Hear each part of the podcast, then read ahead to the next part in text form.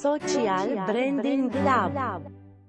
本日はネスレ日本さんが行っている、えっと、まだ食べられるのに、まあ、納品期限みたいなのが決められてるんですけどそれでちょっと行き場を失った食品をあの救うプロジェクトをご紹介したいと思います。問題になってるのがあの食品ロスっていうのが今世界で結構問題になっていてでうん。何かっていうとまだ食べられるものなのに捨てられてしまう食品のことを食品ロスって言っていて、でえっとまあ、記事の中にも書いてたんですけどなんか2019年に日本が出した食品ロスのあの総量って、まあ、1人当たり年間で 64kg 食品ロスを出してる計算になるらしくてなんか世界でも結構上位6位とか結構上位であの食品ロスを出してる日本なんですけど、まあ、生鮮食品じゃなくても普通にスーパーの在庫とかで並んでいる、まあ、お菓子とか食品も結構なんか納品期限みたいなのが決められてるらしくて、まあ、物によって違うらしいんですけど例えばなんか賞味期限の3分の1を過ぎたらもう出荷できませんみたいな。なので賞味期限1年だった場合製造されてから4ヶ月過ぎたらあと残り8ヶ月賞味期限まであるけどもう出荷はできませんみたいなことになってるらしくてなんかすごい無駄が生まれちゃってるみたいな。そういったまだ食べられるけどそういう決まりで出荷できなくなったものたちをなんでしょう、まあ、自動販売機みたいなボックスみたいなところにあの入れてで低価格であの買えるようにしてる取り組みが最近始まったらしくって、結構食品ロスみたいなのって今までなんか寄付されるみたいなとことがうん。多かったと思うんですけどなんかちゃんと自分たちのビジネスとしてこの作ったものを最後までなんか売る責任みたいな。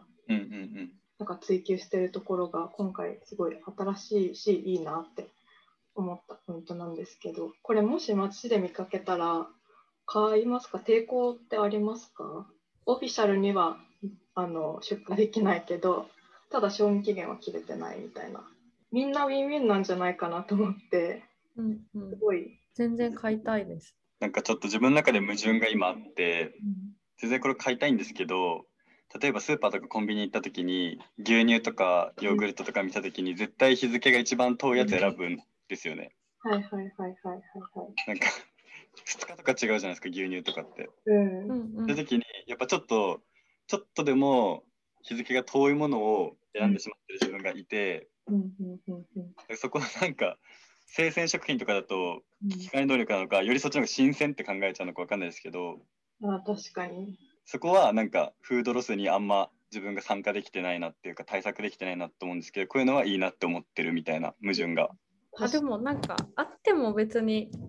なんかあ当たり前な感情ではあるかなって思いつつ最近そのコンビニで多分お弁当とかがよくあるんですけどなんか、えうんすぐ食べる場合は手前取りみたいな なんかあ貼ってある。へえよく見ます最近そコンビニとかでもスーパーでもよく見ますね。う。うんうんえじゃあちょっとなんか後ろの方からガサガサ取る取ってる人なんか 環境に悪い人みたいになっていくんですかどんどん。別にそこまでは逆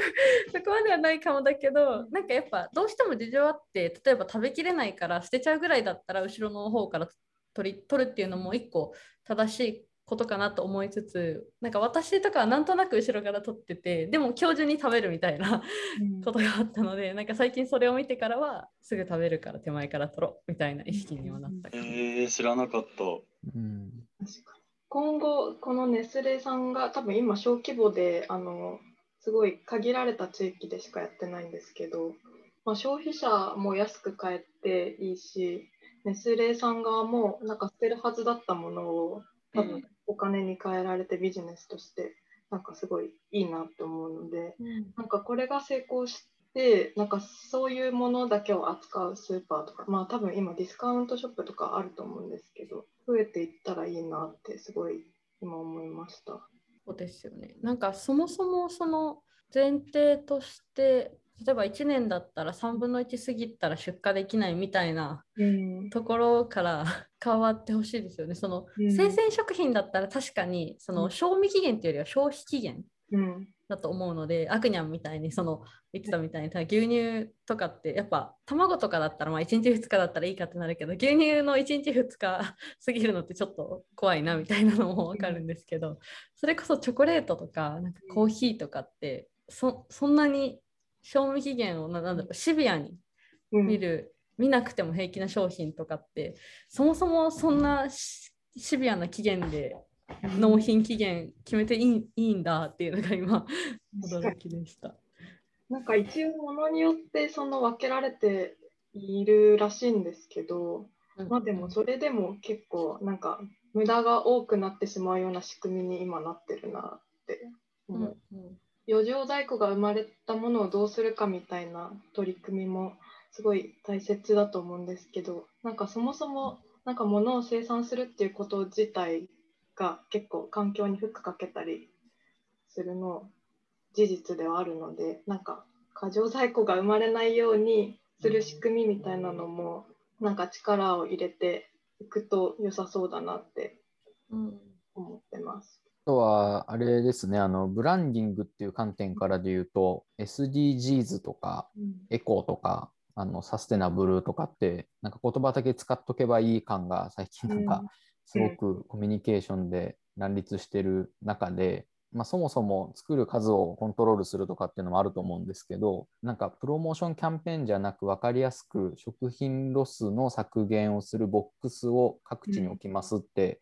すごく分かりやすいブランディングにつながるなって思いましたね。なんかフィジカルな体験も含めてうん。うんうんうん確かにもう一発でネスレさんが食品ロスに向き合ってるみたいなのが分かりますもんねこれだと。うん本日はネスレ日本さんが行っている食品ロスを減らす取り組み行き場を失った食品を救うボックスの設定のお話をしました。はい、ありがとうございます。ありがとうございありがとうごますざいます。